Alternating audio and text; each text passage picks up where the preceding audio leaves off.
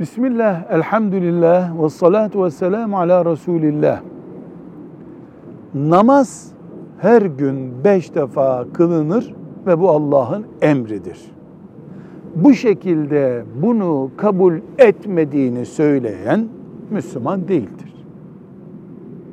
Yani namazı inkar eden Müslüman değildir.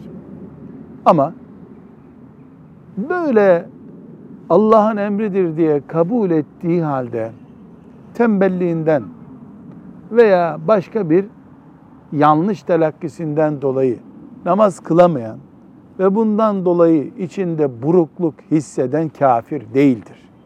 O her namazıyla bir günaha giren günahkar bir Müslümandır. Böyle iman ediyoruz.